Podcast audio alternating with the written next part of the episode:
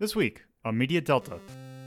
The Hunt for Red October was a debut novel by Tom Clancy, the author whose name is still being plastered onto military games made by Ubisoft, despite him being dead for quite some time and even before then, a lot of his work was still being ghostwritten.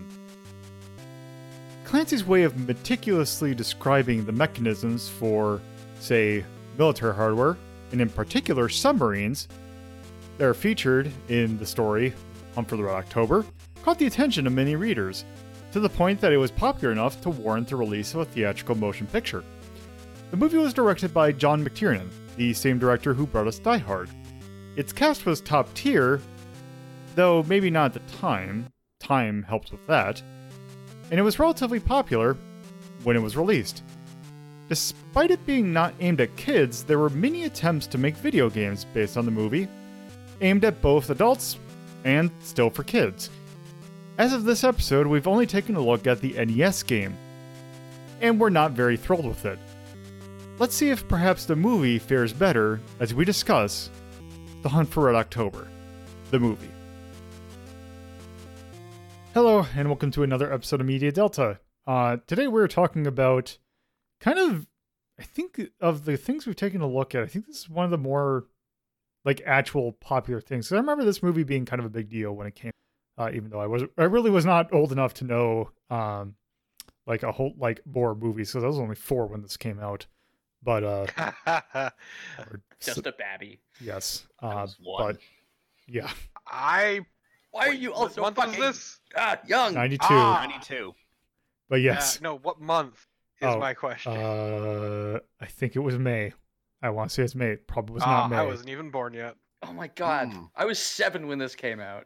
but yes uh yeah we're talking a relatively bigger movie because this was pretty popular uh we're talking about the hunt for red october uh which um originally based on a tom clancy novel the same name uh we were talking about the movie version of it uh directed by john mctiernan uh of die hard fame uh so uh as you heard earlier i'm not the only one who also watched that movie so who do i have with me in alphabetical order Hi, I'm Axe, and I'm going deep in it. Going deep in it. I said the sub's so good I could sleep in it. I'm deaf. I'm torpid typist, and I'm afraid of deep water, so this was an experience. also, this was released in 1990, motherfucker. Okay. So yes, it was March 1990. I see. Yes, doing a quick little fix. I was five years old then. Yeah, I was too. I wasn't even a twinkle in my father's eye. Neither was I Actually, I then. think I. Anyway, yeah. It, anyway, um, yeah. So this is a. This is probably the um. Let's give a history of what uh Hunt for Red October. This was the novel that kind of. This wasn't Tom Clancy's first novel. Um, but it was one of his more. It was, it was the one who put that put him on his map. Uh, there is a story. Uh, I don't know if it's apocryphal or not. That uh, he was did so much research about the submarines in this movie, uh, and put that into this book, which is kind of his his military like detail. Uh, is kind of his signature, and he was so detailed with the submarines and uh, like prototype uh, um, craft uh, that he got visited uh, by the Navy, I believe, and was like, "Hey, how do you know all this stuff?" And uh, it, yeah, that apparently happened. Uh, so yes, um, yeah, originally came out in nineteen or the movie came out in nineteen ninety. Um, yeah, I'm trying to figure out when. Yeah, it was the novel came out in nineteen eighty four. Uh, so, uh, yeah, uh, it, it makes the setting of this movie a lot more like actually makes sense. Like it's not quite when this well, I guess technically they didn't the Cold War didn't end until ninety one, but still. Anyway, uh, so to talk about this movie, uh, we are going to follow the question format that we have. I have eight questions uh, to talk about uh, that we are all going to take turns answering in alphabetical order and then reverse for the following question. So, uh, first question that we have, and I'll have Axe start this. Um, what's a scene that you want to talk about? Well, I mean, the one that jumps out to me just immediately uh, is just James Earl Jones. The first time we see his character, and he's just so bombastic. He's just so in the scene, and it it's little moments like and I, the reason why it stands out to me is just so much of this movie is very kind of bland, very dry.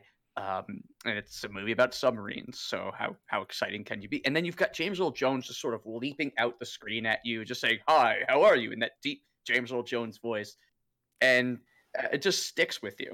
Yeah, I could definitely agree with that. Uh, Death. I was actually having a hard time picking one for this because like there are a lot of scenes in this that I liked and I was interested.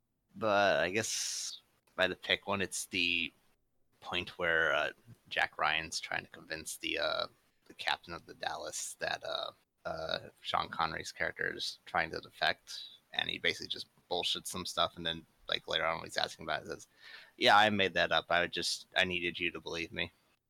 That was a pretty good scene. It was pra- practically a coin flip because it was like, okay, is it going to go to starboard or is it going to go port side?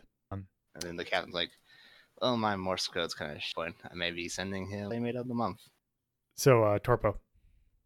Honestly, mine is uh, this is a little after the uh, after uh, Sean Connery's character had revealed to the crew, not the crew, but like the the higher staff, uh, that they were going to def- uh, and he was uh, sitting, he was laying down uh, while the, the captain of uh, was was sitting down, and they were just having this long conversation about what they wanted to do when they got to America after after this was over and I felt it really Sean Connery really sold how just tired and weary of war his character was, and I, I actually thought it was a really good. It also was nice that they had everybody sing. Yes. and they caught it on sonar. It was great. Yeah, it's.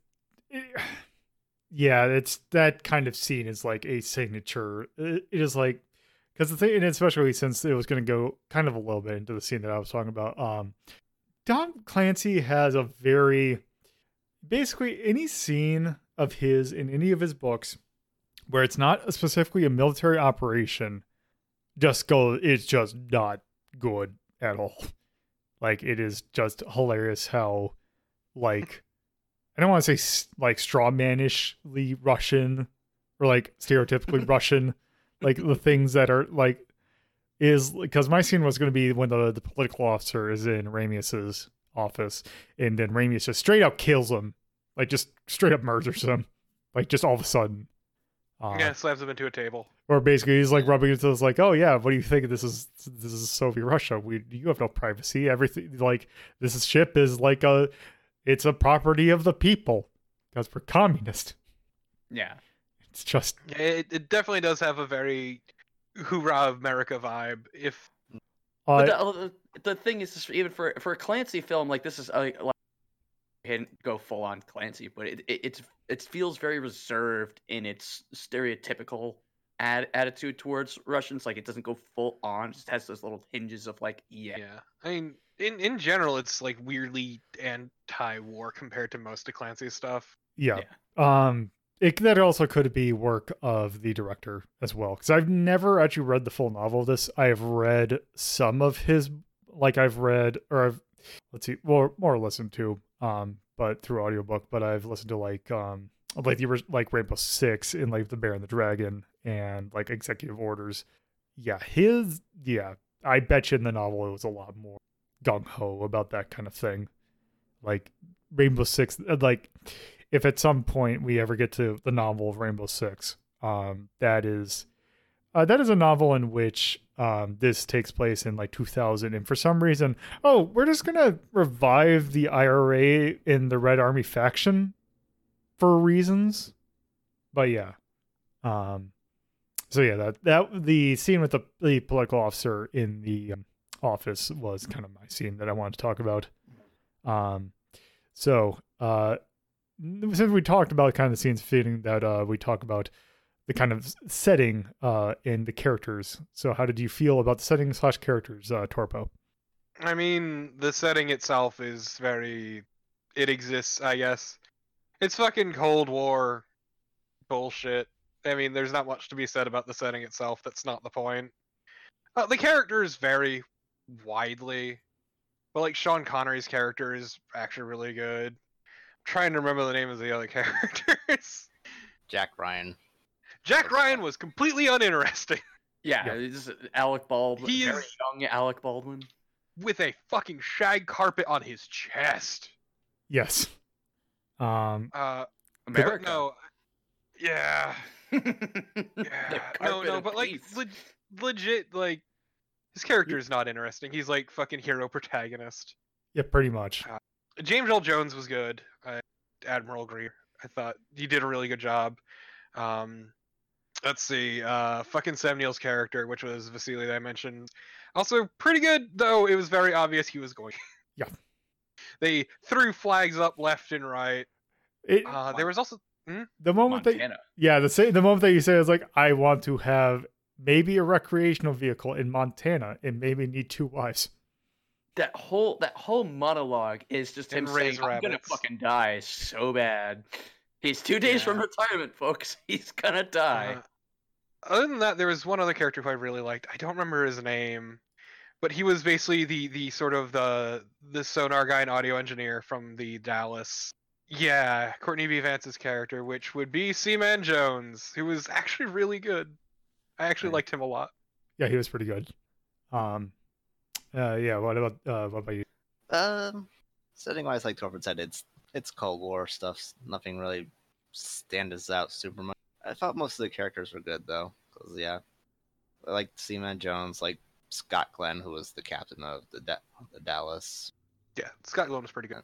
Fred Dalton Thompson in his like couple scenes, he stood out too. He's the captain of the ship they're on before he went before Jack Ryan went to Dallas.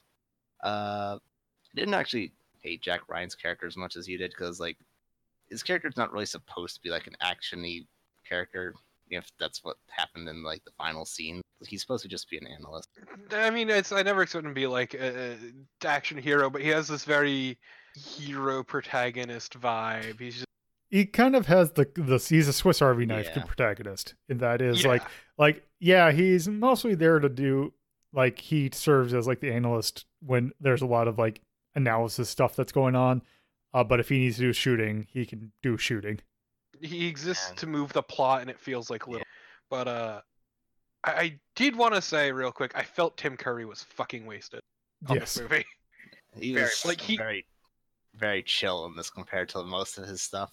Not just that he got a like a fucking bit part like the Yeah, character he it for a plays gets scenes. very little screen time and exists only to just go i love russia Yeah, I think that I wonder how much of his time on this movie was what he pulled back on when he was eventually needed to escape capitalism. yeah. And yeah, the thing like I didn't, I didn't really, I didn't like Alec Baldwin as Jack Ryan, but I, he's better than some of the other people stuff like, who played the role. Ben, ben Affleck, Ben Affleck, the and, like the later, Jim from The Office. yeah, like even like Chris Pine and Harrison Ford. like, Harrison Ford did an okay job. That was supposed to be old man Jack Ryan, so yeah, I guess so. Uh, I so, don't. Uh, Alec, Alec Baldwin felt perfectly fitting as Jack Ryan, but that's because Jack Yeah. Ryan's kind of, yeah. yeah. Uh, what about you, X? Uh, all right. So setting. I mean, I, th- I think we're all in agreement here. It's Cold War. The Cold War is really all about tension and sort of like flexing at each other. So there really wasn't going to be a whole lot to it, and there's not a whole lot you could really tell a story about that. But um, I did like that they they focused on sort of that weary, like Torpid brought up that weariness of endless wars, and you know, Connery's like my my wife died you know, while I was at war and I really wasn't even doing anything. So like everything just seems pointless. And it's it's so weird seeing that from anything Tom Clancy does, especially if you know his later works. Um so like I feel like this is one of his more like laid back kind of works and it, it shows in just how all the characters are written not to be like, you know, bang bang shoot 'em up, but more um there's a lot of i want to just say the desolation behind all the stuff that's going on everybody's tired and they're stressed and tense because of the cold war and it shows in all of the little subplots that keep popping up between the different characters um as turn and, and going to the characters you know you've got your stereotypical motherland russia guy that gets fucking offed right at the start then you've got you know, Tim Curry, like you said, wasted. Total great potential with Tim Curry, completely just not spent. You've got your two days from retirement with Sam. Um, but what struck me so great was them trying to pass off Sam Neill, who's a New Zealander, Sean Connery, who's a Scot, and, and Tim Curry, who's a Brit, all as Russians. And honestly, none of them really sold me on that.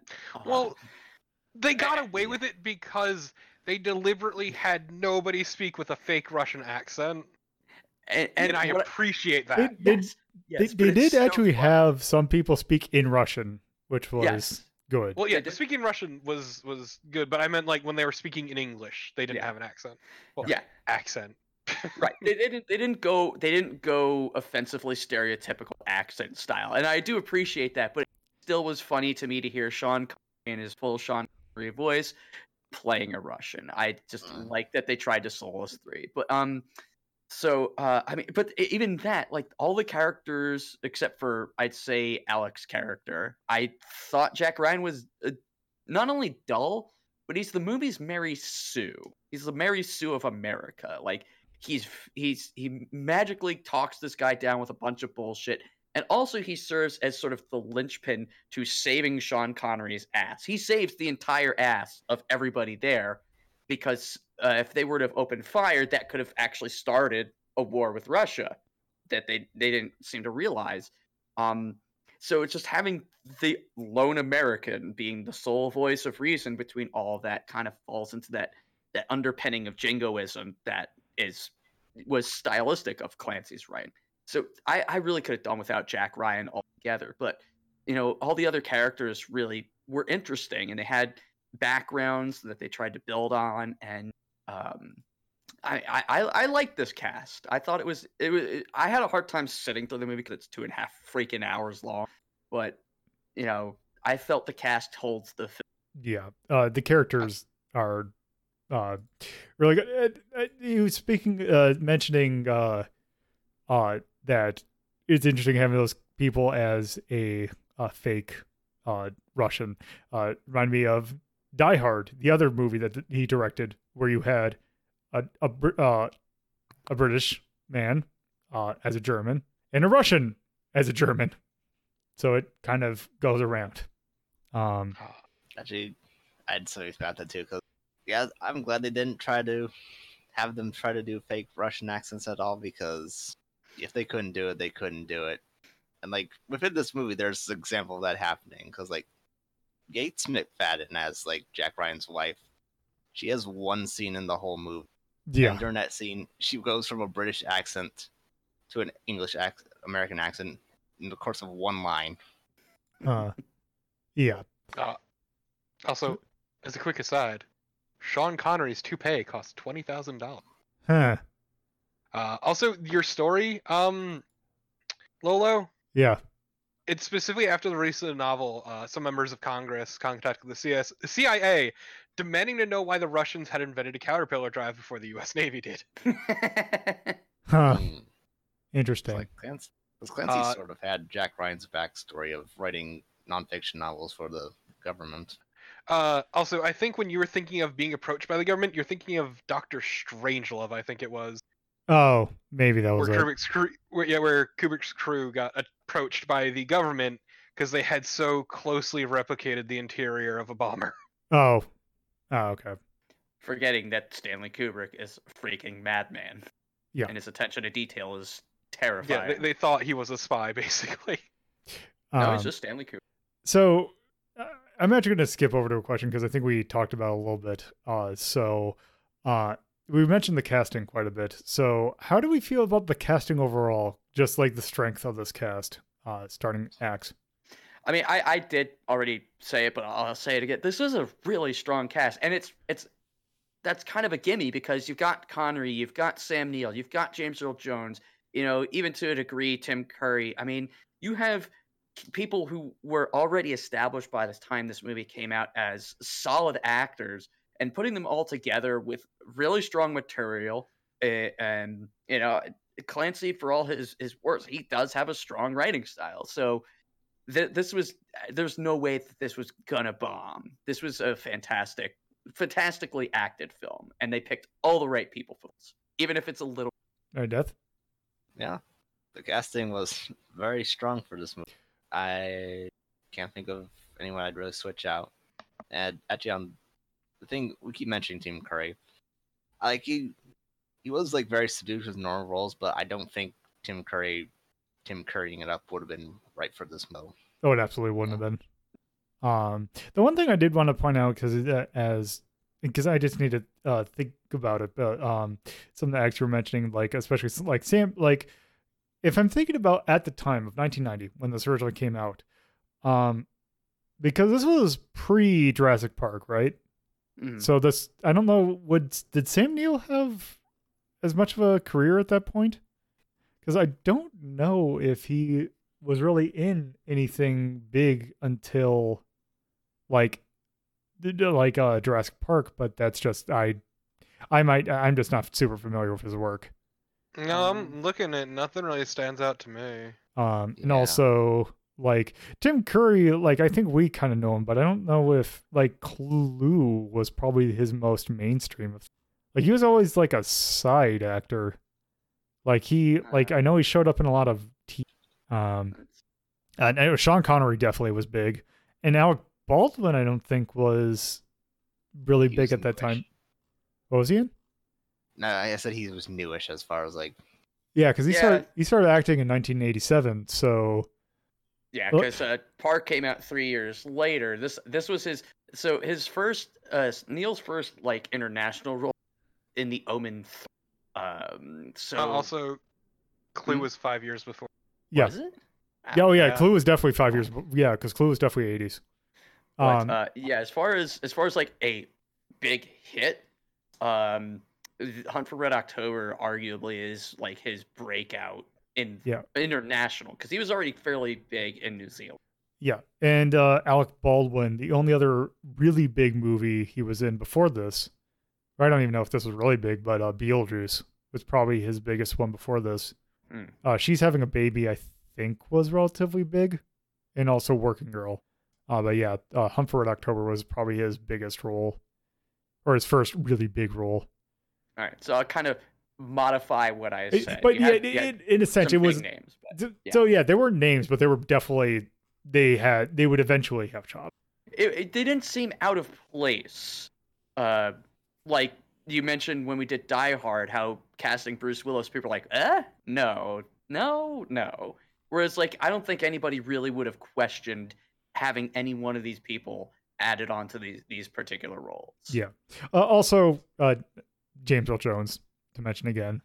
Mhm. Um, yeah. Um, I'm just kind of looking at the names of all the people. Yeah, because none of these other names are super standing out. Yeah. Uh, so Torpo, what do you think about the casting? I thought the casting was really solid overall. Yeah. Like it was a very star-studded cast. Well, would be nowadays, but uh, that said, Sam McNeil is always fun for me because all I think of is Event Horizon. Which is such a good movie. it's such a terrible, great movie. I, I I don't even consider it terrible. I think it's a good sci-fi. it is horror. pure schlock. It's schlock, but it's good schlock. Yeah, no, no, it's it's It's it's, not bad. enjoyable. But Yeah. my, my point stands. I think it's a really good cast. Uh, Sean Connery really sells the the war weary uh, Russian captain, Yeah. and and just all of it in general. I think is really Yeah. Uh, yeah. I, I the, the casting in this is phenomenal. Um, yeah. I, there's not that many uh, things I would change, like Alec Baldwin's doing now, but uh, yeah, he did a relatively good job of this. Um, so yeah. Um, next question I have is um, how do you feel about the flow of this movie? Um, I think uh, start with Torpo.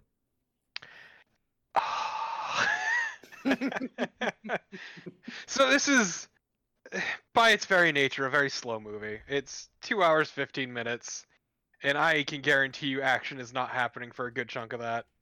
Uh, it's a it's a plot that moves in fits and spurts and well that's not necessarily a bad thing i know it makes it harder to watch for some people. But i mean it's about naval warfare and fucking political intrigue during this the the cold war it's not exactly gonna be a fucking hell of a time i guess Yeah. I still think it works for what it is, though, and I did find it enjoyable regardless. Yeah. I could definitely see that. Yeah. Uh, so what? So what about you, Death? So, probably gonna be in the minorities, but I thought it was fine because like it is a long movie, but I enjoy stuff. No point where it ever really dragged for me. Like everything just flowed well. All right, next. So um, I'm gonna have to eat a couple words I said before we started recording this. I said that I probably would have been able to sit through Das Boot better than this. Das Boot's like five hours long, so I'm wrong. Uh, this is like two and a half hours, and that's uh, so. Given that in mind, and also just kind of like having a little time to process everything I watched, and so it's a long film, and I've sat through a lot of long, and it's a long film where not a lot happens at certain times. It's people talking, and it's not an action film. It's it's political intrigue, and I don't really. I'm a political person, but I don't like political intrigue movies. They don't interest me for some reason. So like, it dragged for me in that regard. But to take that away, it it's paced really well. It flows really well. You know, there's no like rambling and running off into different directions and losing sight of the plot. The plot's always there, and what you're doing is is you're you're kind of like um, it's like a small town. You're you're going through and you're seeing a, a bunch of different stories of the different people who are there, their motivations for why they're defecting, um, what they're hoping for, what they're looking forward to, as well as their their ho- their hopes and fears in relation to their future and the current situation and not just with the Russians either. You've got you know the American side of things where there are actually some interesting stories uh, amidst you know the things that are going on. So you know, I actually you know if I gave it more thought than my initial reaction of uh two and a half hours on board, like it is a good movie and it is well put together. Yeah. Um yeah, I I thought that yeah, it, it's a long movie. Um the thing is is that yeah, I could definitely see if you're not someone who is into like the more like I guess dramatic in terms of like thriller part like the political thriller kind of aspect of it. Uh this is not going to be a movie for you. But if it's one that you can kind of like if you're a person who likes a slow burn, like a not like not like actiony movie, like of th- of just things just gradually building up, uh, then yeah, I could definitely see you enjoying this movie. Um, so this kind of movie actually goes on to the next question that I asked, uh, or I was going to ask, is do you think that you can make a movie about submarines actually like thrilling to like a like just like in general an action movie? Um, I haven't seen too many. I'm gonna be honest. So I, I, if I were to really like put some thought into it, it depends on how you go about it. If you're doing just strictly naval warfare, fuck no. Naval warfare is boring as hell. It's a lot of slow moving and trajectory and planning and plotting, and I, I could never see that as interesting. But if you had sort of like God, it would almost feel like people being able to get on board and fighting on board, or just you know, in general. Um, because, like I said, I'm not I'm not big on political intrigue. This is a hard question for me personally. I don't think so in that regard. I'll just go with that. All right, Death. Uh, be answer your question from no one else here ever seen Crimson Tide. I have not. No. Nope. All right, yeah, it's another submarine. Uh, Denzel Washington about uh submarine crew and um, Hackman's character was the captain on the ship. Washington's character was his second in command. It's basically about a mutiny on board the ship because uh, Hackman's character is a bit of a warmonger with regards to their orders, and uh, Washington's fighting against it. And I thought it, it's a very interesting movie. So my answer is yes. Hmm. Uh, yeah. So, uh, what about you, Torbo? Um, I mean, so the problem is, it's as Zach said, how strictly do you want to adhere to reality? Because, like, if you want pure realism, then naval warfare is going to be plotting to some degree.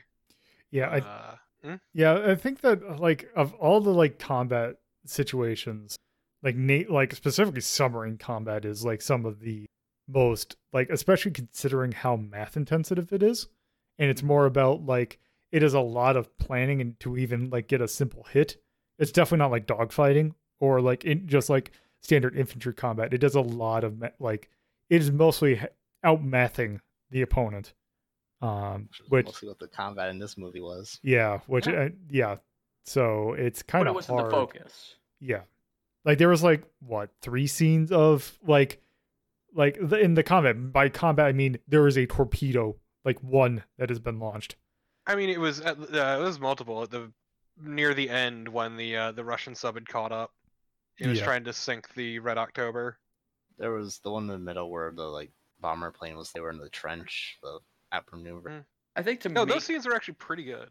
the, Mhm. the, I think what they did with the, char- the character, you, you have to have characters. You have to have just like you can't just go into the combat to make a submarine movie good. It's got to be about the people on board and how things are going, and I think that works. Well, the problem is like discussion here is like turning into an actiony. I, is- I, I is- don't think you could. I don't think you could make an action submarine movie. I think I it's have- got to be character driven. I think you can, and I have.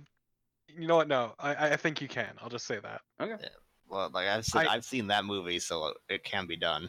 I- I've seen it happen in other ways too, but uh, in general, I, it's completely possible. But it's it's what kind of story you're trying to tell, essentially.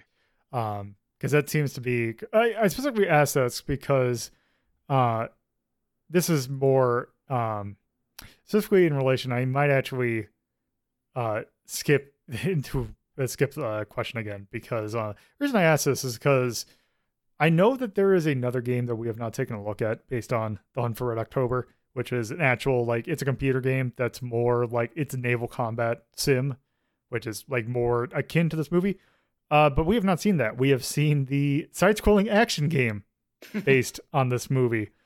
Um, so did seeing like if you've seen that and seen this movie, it, how like can you get more different than that?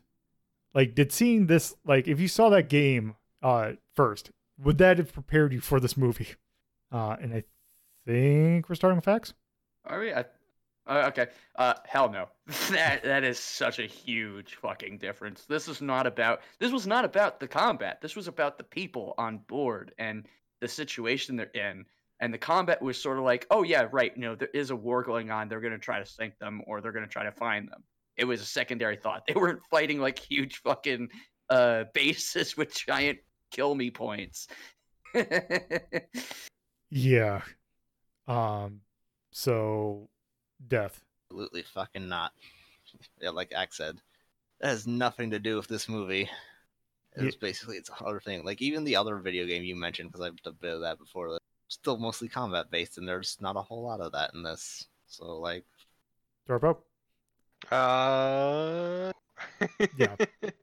Um, That's really all I need to say. because it's funny because that that was like one of the first things because I like I've heard of the movie The Hunt for October before, like I had played the game, but I remember seeing, like, like I remember seeing like screenshots of it in like a tips and tricks magazine that I, or not ma- like a book, uh, that Nintendo put out, uh, that had screenshots of this, and I always thought it was a lot slower, that the game was a lot slower and more methodical, like I'd imagine, like the movie would be, uh, but it is not. It is way faster and actiony than it should have been. Uh, it is. I think that that might be one of the most, uh, like, did not get the point of the movie, uh, games that I think of. The only one I can think of that is more you did not get the point, this one's especially egregious, uh, is Platoon. Is there's a game based on Platoon? and I have one copy of it. Uh, I all do I'm as well. I look forward to the hunt for. Uh, I'm look. I look forward to the hunt for Red October visual novel. See, like I was gonna, s- I was gonna say, like, be close. so there's Yeah. there's there's a game called Titanic Adventure Out of Time. And it's Oh God, yes. It's a point and click adventure game, and I feel like Hunt for Red October would have fared a lot better as more point and click adventure game with sort of like um maybe like a brief mini game to kind of deal with the the, the whole uh, torpedo section. And I Uh, think I feel like it wouldn't work as an adventure game just because it's maybe not adventure, but more more on the visual novel. what are you gonna I mean, right? solve on a sub? Not not in that not in that regard though. That's what I mean. Just more like kind of like how Titanic was, where it was it was a point and click adventure game, but it was more about interacting with people and learning about them and navigating like conversation stuff. And I think Hunt for Red October would have fared a little bit better that way. See, the, the thing that I'm actually now thinking of would be a good template for this kind of game uh, is SOS. uh, okay. That might be kind of interesting to have like a thing where you're just kind of walking around um, and just kind of interacting with things based on a timer. But yeah, that's kind of what I could think of. Because yeah, uh, this that that is as I said, this is one of the most egregious cases of you did not get the point of this movie at all. Like there's been like plenty of like bad like shoot 'em ups based on things like Total Recall and like uh Dirty Harry and all that. Uh, but this is just no, that's not what this movie's about. It's not what the book's about.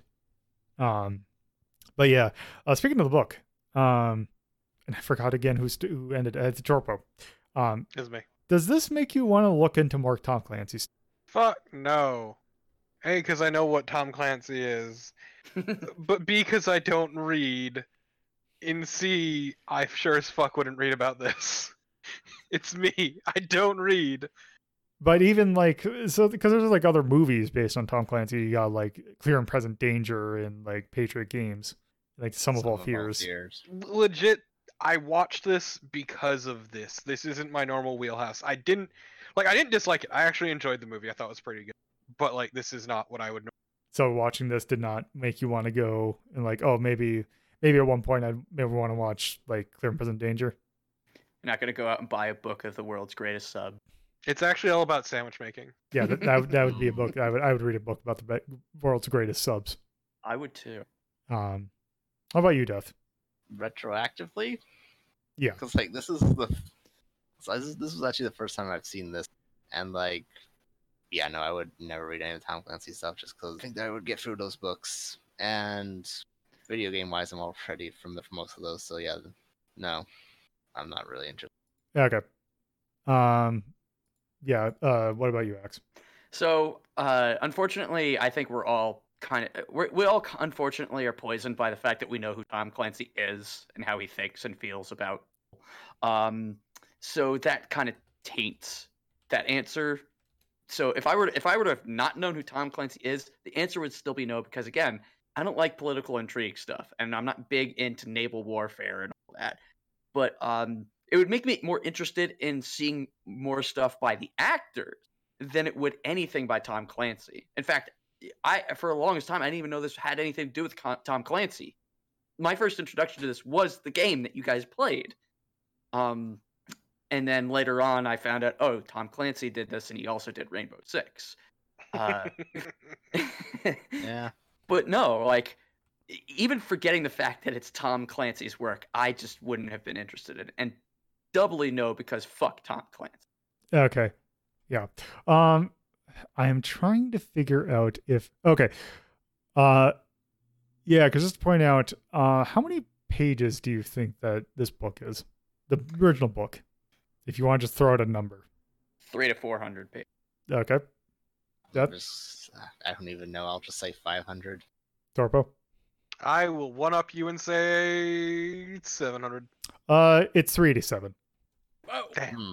Uh I'm trying to see cuz I know that um I'm trying to see how that compares to the length of Rainbow 6. Oh, oh, well, yeah, it's a lot shorter. uh uh because for reference rainbow 6 is 752 pages See, I would have been right for Rainbow Six. uh Still would have been low for See- Rainbow Six. See, my frame of reference was to- uh, Stephen King's It was about a thousand pages, and that's the longest book I've ever written. And I don't think Red October though. yeah uh, i i'm actually surprised at how short that is compared to his other books um but yes um that definitely uh yeah i could i could definitely see where this this is like the not the black sheep but it's like it, it yeah it's kind of interesting that this is like tom clancy but then again it's really early tom clancy this is before he kind of went off. Uh, and I think we've already talked about this one. This is our final question. Uh, do you think this movie is even good for making a video game? Yeah, one hundred percent. I, I like I said, if you were to put it in like a, a VN or a VN adventure, um, I think you could make something fairly interesting. Uh, hell, you could probably even do a board game out of it, sort of like uh, I don't want to say Secret Hitler, but just something where where you have players working together to no it would be more like pandemic in a way where you have players working together towards a goal and maybe have somebody be like uh play the opposite side or have two teams one another like there are a number of different ways you could sort of gamify this entire concept but i, I think it could work Okay, would it be you, Death?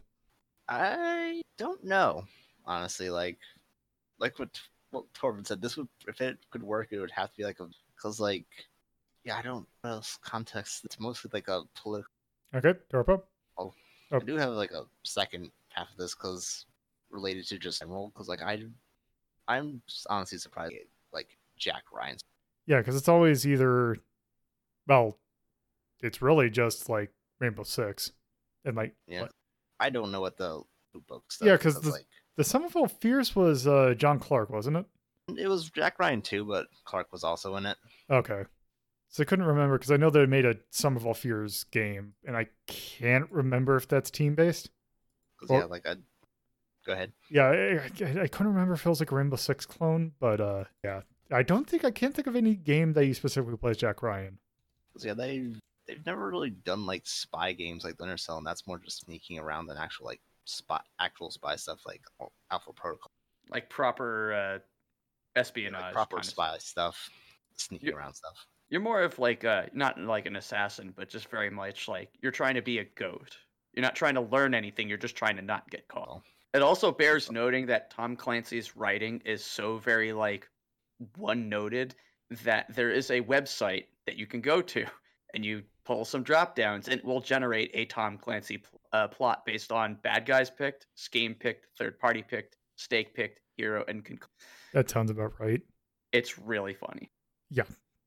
Um, like, yeah, because I'm I'm just gonna drop the link there. yeah, I'm I'm just thinking of like Rainbow Six, and like the the whole plot of that is basically, uh, basically uh, environmentalists or like corporation led by environmentalists is going to cause an Ebola virus at the Olympics that's going to kill 98 percent of the people, and then somehow, and then like that corporation's also recruiting, uh, the IRA basically recruits this guy who brings in the IRA, the Red Action or Red Army faction, uh, the I'm trying to think of some of the other ones. I think just some random bank robbers and I think Basque separatists. Like it's basically the hey, here are these uh, terrorists that have no longer been anywhere relevant. And So yeah, the video games, so it's like even like the first one based on the novel, they just dropped all that in favor of like shit that makes sense. good. yeah, Wow. and and then like once, I mean the only the only time that like the rainbow uh, like the Tom Clancy games uh uh would go into like actual Tom Clancy territory was that lovely period in the mid 2000s when they would like uh when Graw like Graw and Rainbow Six Vegas when it was uh kind of pointed towards Mexico a lot. 'Cause That's that- putting it kindly. Yeah. As someone who has also played Vegas. I like Vegas. It's a decent Vegas is good. No, don't get me wrong. Actually, Vegas is fucking great. Actually, I just remembered the plot point of Vegas 2 and now I'm mad. Well, you can't talk Which about it. Just remember, what happens in Vegas Uh, stays in The fact that Vegas 2's end bad guy is just a guy that was on your team Yeah. because he got pissed that off was- because he got he screwed up a mission. Well, they revealed that in the first one. It's just a bit whiny. Yeah. Anyway, yeah, that that's that's that. That's not None the- of this really matches up to the greatest Tom Clancy game, which is uh, Total or End War or whatever the fuck it was called. The voice and one. War. The End good. That War. was good. It's the best game. anyway. Yes. Uh, also, you you mispronounced HAWX, the flight sim. Uh, anyway, uh, yes, that is the hunt for Red October. Uh, Wait, so- I still never even answered the question. oh wait, Yeah. Wait, Oh my yes. fucking god, Wait, Lolo, y'all, okay. y'all went so hard off topic that you dropped me like a sack of shit. okay, Torpo, do you feel this movie is prime for video games? Don't answer it out of pettiness. Yes, See, I joked about the visual novel, but there's another take you could also go with it. Which, uh, are you familiar with Silent Hunter Three? I th- No. think I've heard of it. Kind of sort It is. It is a a submarine sim uh, about being a U-boat uh, in World War II uh, during the Battle of the Atlantic, uh, and it's it's very much about being on a sub, driving a sub, using a sub to fight other things, and moving that sub all over the place for things like uh, you know actually fighting escorts, all that. And I feel like you could take that and make it far more objective oriented with with more modern sub stuff and actually have that be an interesting uh hunt for red october type game uh, in my opinion at least And a Hmm. lot of Hunt for Red October was about them trying to stay quiet and not get caught. So you could Yeah. also go like a stealth route in terms of like your gameplay style, where you're trying to avoid being detected in a number of certain circumstances. Because yeah, like like like uh, Silent Hunter Three is one of those. It's it's very hardcore like sub sim type deal. Uh, yeah. Also to point out, there is also the Silent Hunter series. There's also the Silent Service series that uh, Sid Meier worked on. That also, Huh. I believe, is very similar to that. But yeah, so I, I figured like a more intense uh, sub sim, but it's much more story and objective oriented, could actually really work for this. What about you, Lo? I mean, yeah, those that those work. Like there are there are good sub sims. Like uh, I'm sure, like the Hunt for the Red October, like the computer game, is more combat focused. But yeah, uh, I was trying to think. I thought that Koei had a submarine game, but I was thinking of Uncharted Waters, which is definitely not submarines. Um, and yeah, the only the only I can't remember. Uh, no, that that one's a lot more action based. So I was thinking, um, Treasures of the Deep, which is another submarine game. Uh, but also there is the complete opposite. If you want to, it's great because the Grave Hunt for October like sub game wasn't even the best kind of actiony sub game. Uh, which if you want that, uh, In the Hunt is definitely a good game for that. Um, but yes, okay. I think that is it for Red Hunt for October. I think everyone's answered every question. Um, Okay, so I think we can now go on and rank this actually. So, yes, uh, on here we have a one to twenty-one ranking scale, uh, where one is considered mastercraft and can't be beat practically, and twenty-one being uh, don't even bother. Like it's not even even fun watch. It is just complete trash. Uh, so, um, Axe, what do you what kind what number are you thinking on the scale? Um, this is a blue movie. I mean, it's it's not purple. It's it's not it's not a really great film, but it's very competent at what it does. Especially again, I'm giving it extra credit for being a Tom Clancy story that isn't racist or just garbage, you know. So I, I'm gonna say uh, anywhere between five and eight. Okay, uh, what about you, Death? Yeah, but I liked it a bit better than that because it's not a perfect film. I have seen better, but I think I'd go with six. Okay. Uh, what about you, Torpo? I yeah, I'd say five or six. And also, I realized that we never actually talked about what the plot was. Oh. I mean, Hey. Than never. I was gonna say, basically, guy wants to defect. He's a sub captain. He has a death. So he's on a death submarine, but he realizes that yeah, this is gonna start World War Three. I'm defecting. Yeah, the submarine I'm was tired of specifically war where nothing happens. I just want. the My submarine wife died specifically while I was having designed. Sex. Yeah, it was designed specifically to be. Uh, it was the first submarine supposed to have like extremely advanced uh, stealth technology and could easily turn the tide of the Cold War if they needed to. And so the guy who lost his wife while he was, was basically defecting because hey, why not America? It, it it's basically. I was gonna say it's if Metal Gear if Liquid just gave up Metal Gear. Uh, I love it because That's essentially the Red October is essentially treated like a Metal Gear. Well, the Red October is a machine meant to start World War III, but it's supposed to hit hard and fast because it is the size of an aircraft carrier and has a massive payload on it. Right. But it also has, like I said, that that stealth technology with the caterpillar. Yeah, uh, so it can sneak up. Yeah, So essentially Metal Gear. Yeah, Metal Gear. basically, yeah. Um, But what? Oh wait, five or six. I'd say five or six. Yeah, it seems like in general consensus, and I it sounds like six is probably a good one for this. Yeah. yeah, Yeah. Ju- just just right below the Indigo, but yeah, I think it because it's a it's a well done movie. Like I can't think much. Like the only thing that I can think of that I didn't care for, I'm like it's just the kind of movie that it is. But I'm not gonna fault it for doing that because it's not like you can't make a movie that I'm not gonna like. It isn't my cup of tea. But uh, yeah, I think six is probably spot for this. Let's see, The Hunt for Red October. Uh, this movie came out uh, this 12. This came out in 1990. It was Sean McTiernan was the director. Uh, this came out in theaters. Uh, this is, I would probably say, war, It Yeah, is 100% war. war or drama. political. It is political thriller, that's the war. Uh, and then tone. Tense. Russian. Yeah, I'm kind of. I'm wondering if what I have. They don't really have a thriller. Yeah, It's not. tense? I I don't have any. I I don't don't- have a taut face. Yeah, I don't have ten. You Um, really got to revise this shit. Yeah. Um, let's just call this for now. Uh, I'm just gonna call it mundane. Just this very tense looking face, I guess. That'll work for it. Okay. Uh, so is there anything we want to call out in music, charm, theatrics, uh, or cinematography, thea- theatrics, action, and art? Up for theatrics. I also think the cinematography was pretty good. Yeah. Okay. Music was good. Okay. Had a decent. Uh, anything else? Not off the top of my head. I don't know. I don't know, cause like that scene where they all they all kind of in, in unity just start singing. Um, I don't know. There's there's weird little bits of charm to it. Like the overall film doesn't have charm, but there are little moments that give it sort of not just like a little bit of charm. It feels kind of like homey in a way, where you just you're seeing these characters sort of ready to build these new lives, and you get to hear about it. I, I don't know. There's a little charm. There's a little bit. I don't know if I'd call it off though for it, because it, it's like a lot of the movie. It's not like that. This is true.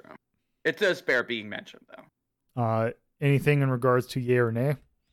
So, because we mentioned that it's long, but I don't know if I'd call it off for that. No, I- it's uh, as long as it needs to be. I thought it was a long. It, it could have been a little short. It could have done with a few less Jack Ryan scenes. Uh, Langston. Fine, I'll sit in and my corner. Fuck all of you. I, I felt it was as long as it needed. It in- could have been two hours, and I think yeah, it's two hours and fifteen minutes is is the full length. So it's it it's not three hours. Yeah. Thank God for that. Yeah, it's not Titanic. I already felt bad that we were doing a two plus hour movie because of me. So Titanic, where I will eventually draw the line. okay, no, but there is a Titanic game based on the movie, fucker. So guess I will what? Throw you in the trash. I mean, remember we're doing series at some point, so length of movie is not. This is just one thing. Yeah, but it's just like I know. Titanic is not my thing. Is is more what I. Oh, yeah, is a that- three hour fest of suck, and I am so down with. Well, we'll see. Anyway, yeah, I, I yeah, I can't think of anything specifically for you. I think this is probably good at as it is. All right. Uh so there we have the hunt for Red October. So, um with that, uh Axe, is there anything you want to plug? Uh, I do a uh, Twitch series at uh, twitch.tv slash axeimmortal, and you can also catch the videos, uh, same address, but YouTube. Okay. Death? I do. Yeah, no good reason. Uh, mixer.com slash deathmaster780. Okay. Torpo? uh, twitch.tv slash torpid typist, and I would like to plug the holes in my sub. That's just Swiss cheese. I mean, honestly, we're already dead is the problem because if there are holes in the sub, you've got bigger problems. But That's some Yeah. decompression. well, not decompression. It's the opposite Drowning. problem, actually. Or what's it? What's Compression. Drowning. It's compression. You'll be There. crushed. there? You go. Thank you. Shut up. I know my son. All right. So yes, uh, that'll do it for that. Uh, so next episode we have something interesting because we have a web cartoon. So oh Jesus! our next, Mhm. the next thing we are taking a look at is ShiftyLook's Mappy series, uh, Yes! which actually, that stuff's really good. which is an interesting thing.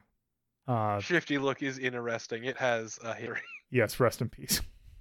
Um, so yes, uh, we will be taking a look at that next episode. So, uh, thank you all for listening. This has been another episode of Media Delta.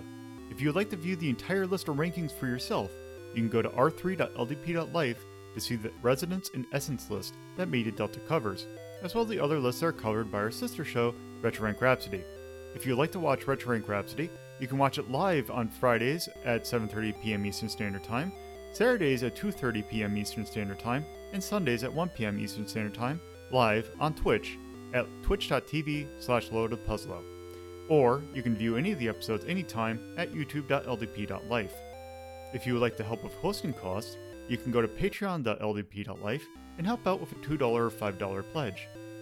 If you would like to discuss this episode and any other episode of our community, you can join our Discord server at discord.ldp.life. If you want to follow the show on Twitter, you can follow it at Hazeltown Story, or you can follow me, your host, at Lolo de Puzzlo. Thank you for listening, and I hope you come back for around for the next episode.